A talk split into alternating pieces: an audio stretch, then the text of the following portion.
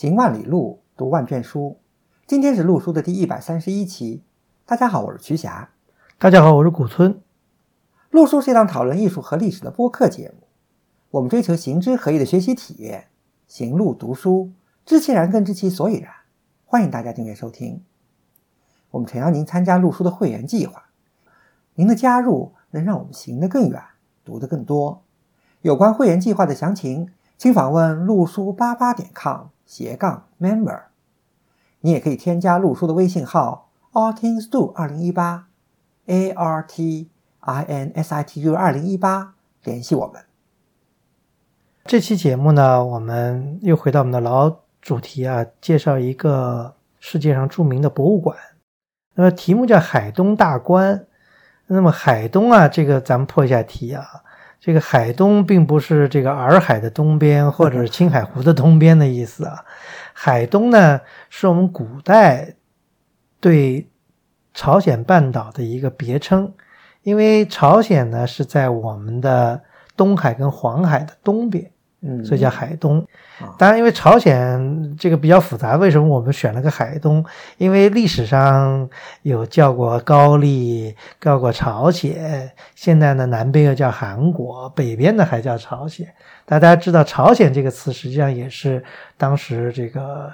明朝的皇帝替他取的，嗯，朱洪武给他这 个挑了一个，对，原来当时呈现了两个国号，一个叫朝鲜，一个叫宁和，后来取了朝鲜。朝鲜的意思好像就是这种朝日清晨这种有这样的一个意思，反正都是好名字。对，嗯，因为有些政治的原因啊，所以他们名字也经常改。我们呢就用个海东这个别称来称今天的朝鲜半岛。其实呢。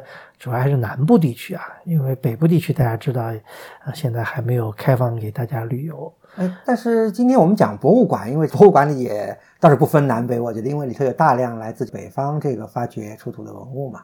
对，那么这个博物馆的大名儿就现在正式的名字呢，叫韩国国立中央博物馆。而且呢，他在介绍自己的时候呢，号称是自己是这个亚洲最大的这个博物馆。这一点我觉得存疑啊。呃，我想不知道他以什么标准啊？是这个面积最大，还是参观人数最多，还是藏品藏品数量，对吧？这个存疑，因为我觉得从面积来讲呢，国内的博物馆很多都在它之上，因为它实际上建筑面积只有四万多平方米。嗯，呃，应该说这个指标在中国是谈不上，因为我们的。国家博物馆有十几万平方米，现在在造的很多新馆都动辄上十万平方米的很多，就跟这个山不在高有仙则灵啊，博物馆也不在大小，主要还是看它的藏品跟它的这个馆城啊、设计啊、这个展览的这个效果啊，这是衡量一个博物馆最主要的几个标准。那不管它是不是亚洲最大吧，但是我觉得韩国国立中央博物馆确实值得介绍，真的是体验非常好。各方面的感觉都很好，藏品好，馆舍建筑好，展陈效果好。对，到今天算起来也应该有十六七年了。开馆是新馆的一个开馆，就是我们现在去的他那个所谓的这个龙山新馆嘛，是二零零五年秋天开馆的。今天去感觉好像这博物馆维护的特别好，特别新的样子，好像完全不是像开馆近二十年的那种感觉啊。呃，这有各种原因了，但是的确呢，参观体验，而且它的环境啊，呃，什么都还是比较好，因为它是坐落在等于是汉江跟这个南山之间，而且它是两大块嘛，一块是所谓的主馆，另一块是一个特展馆嘛。主馆是免费的，特展是要这个收费的嘛。对，主馆呢，主要里面有三层楼，对吧？中间一个大厅，一层呢主要是朝鲜半岛的通史。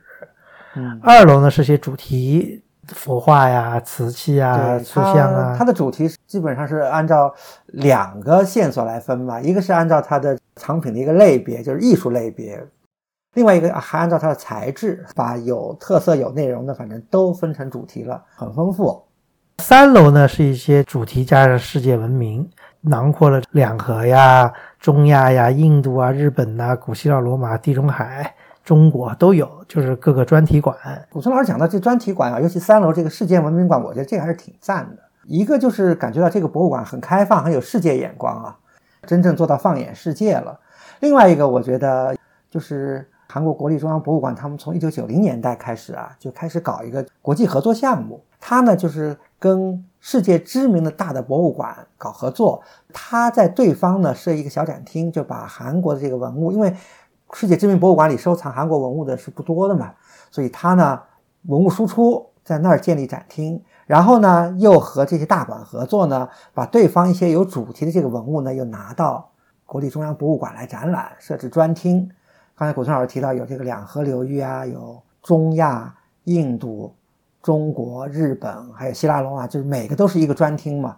这里头的文物呢，有的是呃，就是他自己的馆藏，这个我们后面会说啊。大部分其实都是跟国外大馆合作的。比如我们现在去，它最新的这个两河流域的这个展厅，全是大都会拿来的吧？希腊罗马那个又是奥地利的那个历史博物馆交流来的文物啊，相当不错。还有一个就是说，嗯，参观这个博物馆给人一个印象比较深刻的一个地方呢，就是它跟这个现代高科技的结合。嗯，它做了很多这种类似于动漫，可能发挥了这个呃韩国娱乐业的特点吧，做了很多电脑辅助的合成的一些，用现在时髦的话来讲，就是把文物活起来的这种演示，嗯，还是体会很好的。尤其比方说像演示了一个这个。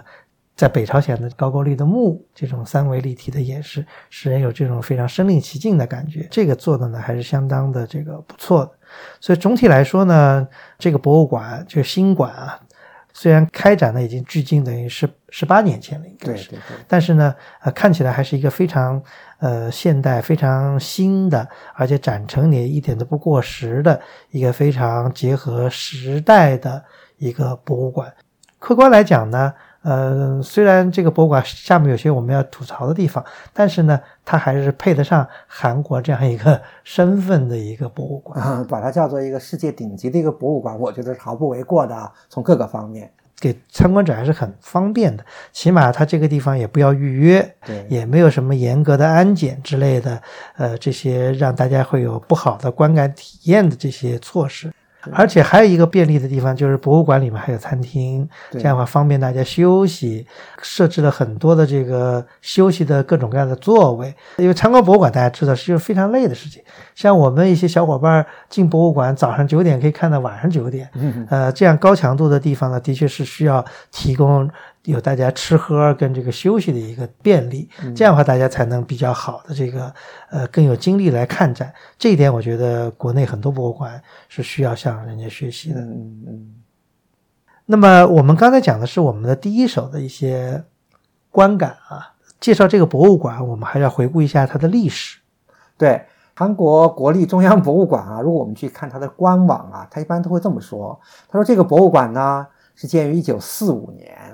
就是韩国人也喜欢用“解放”这个词，就他们把这个1945年第二次大战日本投降也用“解放”，所以官网他会这么介绍，他说这也是解放后呢，将原来设在景福宫内的这个朝鲜总督府博物馆呢改名为国立博物馆，当时还不叫国立中央博物馆，只是叫国立博物馆。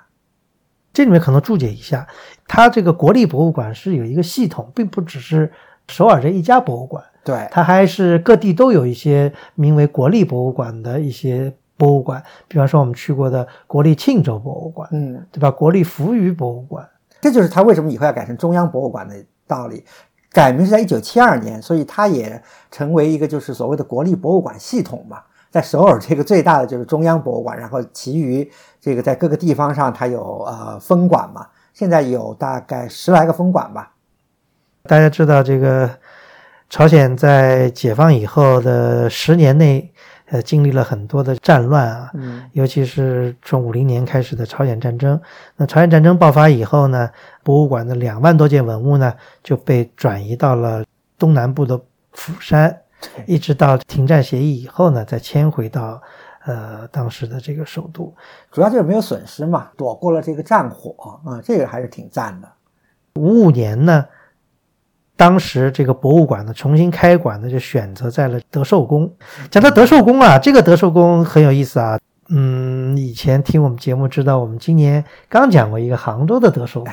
哎，其实从汉字来讲是有点异曲同工之妙，也是有这个皇帝退隐以后居住的意思啊。哎，那我们不如把这个德寿宫还有和德寿宫相关的这个李朝的几大宫殿都给大家介绍一下，因为因为这个博物馆，我们今天讲的博物馆，我们回顾它的历史嘛，它其实就在呃德寿宫、景福宫、昌庆宫这几个宫里转来转去，就是它的馆址嘛。如果不把这几个宫殿稍微讲一下，大家可能有点搞不明白。啊、对，在今天的这个首尔，也就是历史上的这个汉城啊，或者朝鲜人就是叫汉阳。因为它在这个汉江的北边嘛，其实作为朝鲜李朝的首都，有五百多年的历史。嗯嗯。那么这五百多年历史里面呢，呃，这李朝呢，在这个就是汉城呢，就是新建了前前后后号称有五大宫，就五个宫殿群。当然，最重要的呢是正宫，就是叫景福宫。这也是大家知道，这个在今天这个朝鲜，一般大家去首尔参观的时候，都会去看这个。景福宫这个正宫，它因为基本上也是在正南北的这个，当然首尔是没有轴线的，不像咱们北京，但基本上是正南北的一个中心线上。对，反正首尔这城也不大嘛，从南大门这一拐弯，其实就能远远看见这个对景福宫后面就完了，后面还有以后的什么总统府、青瓦台什么都在景福宫的后面，反正视线范围内都能看见。对，景福宫呢，作为朝鲜的正宫，那么它的这个正殿呢叫勤政殿。一直到大概这壬辰倭乱，壬辰倭乱就相当于咱们明朝的万历，对，万历中后期这样子。因为战乱后来被烧毁了，烧毁了以后一荒就荒了两百多年，一直到了十九世纪中后叶，那个年挺有意思，就一八六七年这个特别的年份。那这一年对于朝鲜跟呃日本都是比较重要，对日本来说就是明治维新开始的那一年，对对，朝鲜来说呢，就大院军执政了。对大院京其实可以给大家 稍微讲一下，大院京就是高宗的父亲，对，有点类似于像光绪的父亲，就是醇亲王。对，醇亲王就是他是皇室成员，因为皇帝没有自己直接的这个继承人，所以呢，从旁系从旁系选了一个。对，这个大家如果看朝鲜的这个电视剧，肯定对大院君会有比较深刻的了解，因为大院君跟这个敏妃啊什么，敏妃就是明成皇后，对吧？那么。大院君呢，在一八六七年开始这个执政，因为他儿子当了国王了嘛，对他就是呃像太上皇一样的。那么他呢，真正的掌握了政权，完了呢，作为政绩之一呢，他就把这个景福宫荒废了二百多年，景福宫呢也给重建恢复了起来。对，呃，所以景福宫呢，从那以后呢，又变成了朝鲜王朝的这个正宫。嗯，在里面发生了很多事情，呃，重要的事情呢，就是一八九五年。一八九五年就是等于我们的甲午战争后一年，那时候呢，日本就控制了朝鲜半岛，中国的势力退出了，就是还不能说日本完全控制朝鲜半岛吧，因为当时还有一些国际势力的纠纷，还有俄国人，俄国人跟日本人在争夺，这时候呢，日本人呢就暗杀了这个当时的就是高中的皇后王王王后啊，就闵妃了。后来叫明成皇后，就在景福宫被暗杀。其实也不是被暗杀，是明杀。对，明杀的是冲进那个景福宫。可以具体说一下那个闵妃被杀那个位置啊？就因为我们今天去景福宫可以看到，就是它前面不是有点像我们故宫的前朝嘛，对吧？后边呢就是有些像院囿似的。其中有一个标志性的建筑就是叫香远亭。香远亭后面呢，还有一组宫室叫乾清宫，那片建筑呢，所以闵妃就住在那儿。这些日本的这些武士就冲进去，就把闵妃给砍死了。这是个很大的一个事件。闵妃被砍死以后，不是混乱吗？然后高宗当时就跑到那个俄国大使馆去避难。这也是历史上一个重要事件。对这个事件，也就标志着景福宫以后就再也没有，就是李朝的王室再也没回过景福宫。除景福宫以外呢，景福宫东边。有昌德宫、昌庆宫两个宫，因为在景福宫的东边，所以叫东阙。昌德宫呢比较完整，因为在壬辰倭乱以后，景福宫不是被烧掉了吗？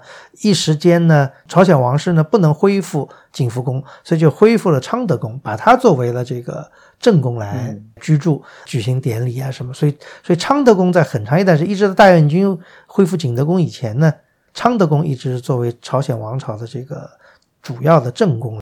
昌德宫的。再往东一点呢，有个叫昌庆宫。这昌庆宫呢有离宫性质，啊，它这个比较特别，是它这个宫室呢是朝东的。但昌德、昌庆呢基本上是挨在一起的，是一大片，对吧？南边就是宗庙嘛。昌庆宫不光是离宫，而且它主要是为那些后宫那些女性啊，嗯，这个生活使用居住。当然它也有正殿了，它的正殿叫明正殿，当然我们后面还会再提啊。还有一个就是另外两个重要的宫殿呢，就一个叫庆熙宫，一个叫德寿宫。庆熙宫呢，因为是在景福宫的西边，所以叫西阙。德寿宫呢比较重要，因为刚才我们讲到德寿的意思啊，德寿宫一开始呢不叫德寿宫，叫庆运宫。这个宫殿呢，在人称倭乱以后，就被作为临时的这个行宫。对，呃，甚至于朝鲜历史上很有名的一个君王叫光海军，就在这里继位。继位，对对。呃，光海军和继位以后呢，他就去呃花力气把这个昌德宫、昌庆宫给恢复了。德寿宫呢，后来还作为一个离宫，一直到刚才讲到的高宗。高宗不是在闵妃被杀以后，他自己逃到了俄国大使馆吗？后来从俄国大使馆出来以后，他就再没回到景福宫，他就来到了当时的叫庆运宫的地方居住。因为这个地方周围啊。呃，离着这个其他一些就是列强的大使馆比较近，对，就在那个美国大使馆的南边一点。对，所以他觉得这样比较有保障。完，高中就一直就住在了庆运宫。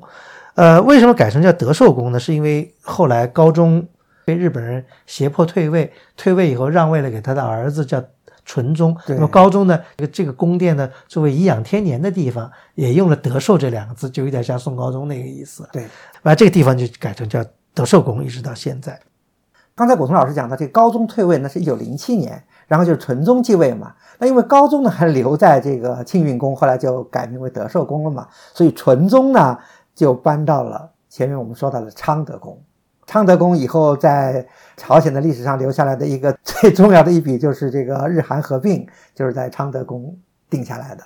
就是因为日韩合并以后嘛，李朝的王室就失去了他们所谓的皇帝的地位嘛，就按照这个日本王室这个序列，成为这个亲王级的降等了嘛。根据他们这个居住的地方，高宗这个日韩合并以后就叫做德寿宫李太王，就太上皇嘛，李太王。然后纯宗呢就叫昌德宫李王。嗯，因为这个背景知识很重要，因为这跟博物馆起源啊，这个更迭有关系啊。那么再讲到，就德寿宫李太王呢，后来一直在德寿宫里居住到什么时候？他一直居住到了一九一九年。据说那个时候呢，突然暴毙，怀疑呢是由日本人毒害的了。所以由此呢，也引起了朝鲜。这个历史上最有名的独立运动的三一运动，嗯，这三一运动对于朝鲜的这个历史是有深远影响，而且现在还作为一个很重要的纪念日来纪念。那么我们就简单的讲一下，在今天首尔的这个五大宫啊，因为这五大宫搞清楚了，跟这个追溯我们今天所讲的国立中央博物馆是有很大的这个关系的。对的，前面不是说到了吗？就是一九五五年国立博物馆重开的时候呢，当时李承晚。韩国的总统嘛，专门选址新馆的馆舍呢，就选在德寿宫的。那么时过境迁，到了一九七二年呢，这个博物馆又被迁到了这个景福宫，在景福宫边上盖了新的这个馆舍，而且呢，又改名为叫国立中央博物馆，这就是今天这个国立中央博物馆名字的这个来源。再过了十几年，也挺有意思的啊。就是这个博物馆，大概在一九八六年的时候，又从景福宫就是里头迁到了景福宫外边，放到了原来的这个日本占领时期的朝鲜总督府的那个大楼里头。这个呢是有点争议的。大家知道，整个朝鲜半岛因为受到日本的殖民压迫有近半个世纪，对吧？对。所以呢，这很反日情绪很高涨。把这个博物馆迁到了原朝鲜总督府的时候呢，就引起了很大的这个反弹。很多人呢就非常反对，在这个象征着这个殖民时代的建筑物里呢，摆放朝鲜的历代的国宝。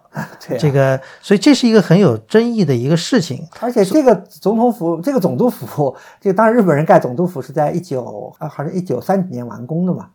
这个总督府也日本人也居心叵测，是把那个原来。景福宫那个大门光化门移走以后，盖在那个光化门的那个位置上，对，也是居心叵测，对吧？对，打个不好的比喻，就是有点像他把这个天安门拆了，在天安门这个位置盖了一个房子，当然也认为是有点这个镇住朝鲜的这个意思啊。所以也是因为这一点呢，经过了多次的反复争论以后呢，韩国政府呢，在一九九五年的时候呢，就拆除了。原来的朝鲜总督府，哎，对，虽然也是个历史建筑啊，对，从四五年到九五年，经过五十年，等于韩国政府才做了这么一个大动作，把所谓的 殖民时代这个象征给它去掉。这个无独有偶啊，在这个海峡对岸也有一座这个 台湾总督府，啊 对吧？对那那个总督府今天还用的好着呢。对，这也有点这个各种折射出一些民意。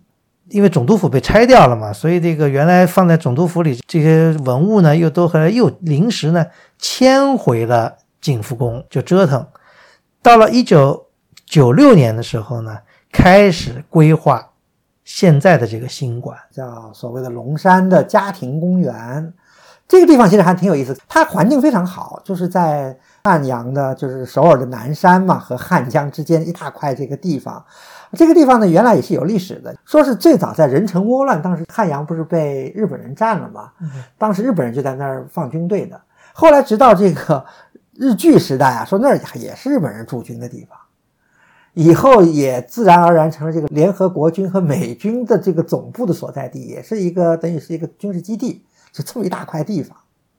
而且这块地方呢，直到一九九二年，联合国军的就是最后的象征性的机构也撤走了，所以这块地方呢就还给了首尔市政府。所以市政府就在那儿规划了一个就是所谓的家庭公园吧。九六年开始规划中央博物馆新馆的时候呢，就把它放在这儿了。除了中央博物馆以外，附近还有一座叫那个韩国博物馆吧，韩国谚文博物馆对谚文博物馆。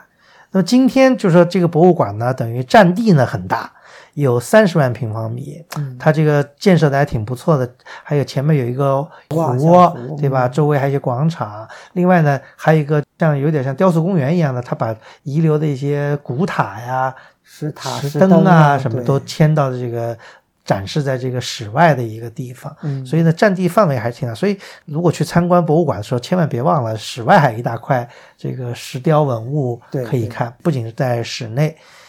后来到了二零零九年的时候呢，这个韩国中央博物馆呢就举办了一次馆庆。嗯，这馆庆呢是一百周年的馆庆。对。嗯，刚才大家就是细心听我们节目，就会能咂摸出一些矛盾的地方啊。这矛盾在哪儿呢？因为一般的理解以及博物馆现在他们自己的介绍啊，就说这个博物馆呢继承的是前面说的那个朝鲜总督府博物馆，对不对？那这个总督府博物馆是哪年建成的呢？是一九一五年建成。所以一九一五年到二零零九年，怎么也没有一百年，对不对？还差几年嘛。呃，这是其一。其二呢，就是我们这次啊、呃看博物馆看得很仔细啊，尤其一些比较感兴趣的文物啊，大家参观博物馆都有个习惯，哎，看一些文物也去看看它的这个来源出处，对不对？许多文物，哎，展签上都显示它的藏品的入藏的时间是一九零八年，这个就有问题了。零八年到二零零九年，那其中又多了一年了，对不对？嗯，所以这一点呢，就是我们下面呢要跟大家解释解释的，为什么韩国中央博物馆是要在二零零九年庆祝它的建馆一百周年，而且为什么许多藏品是从一九零八年开始算的？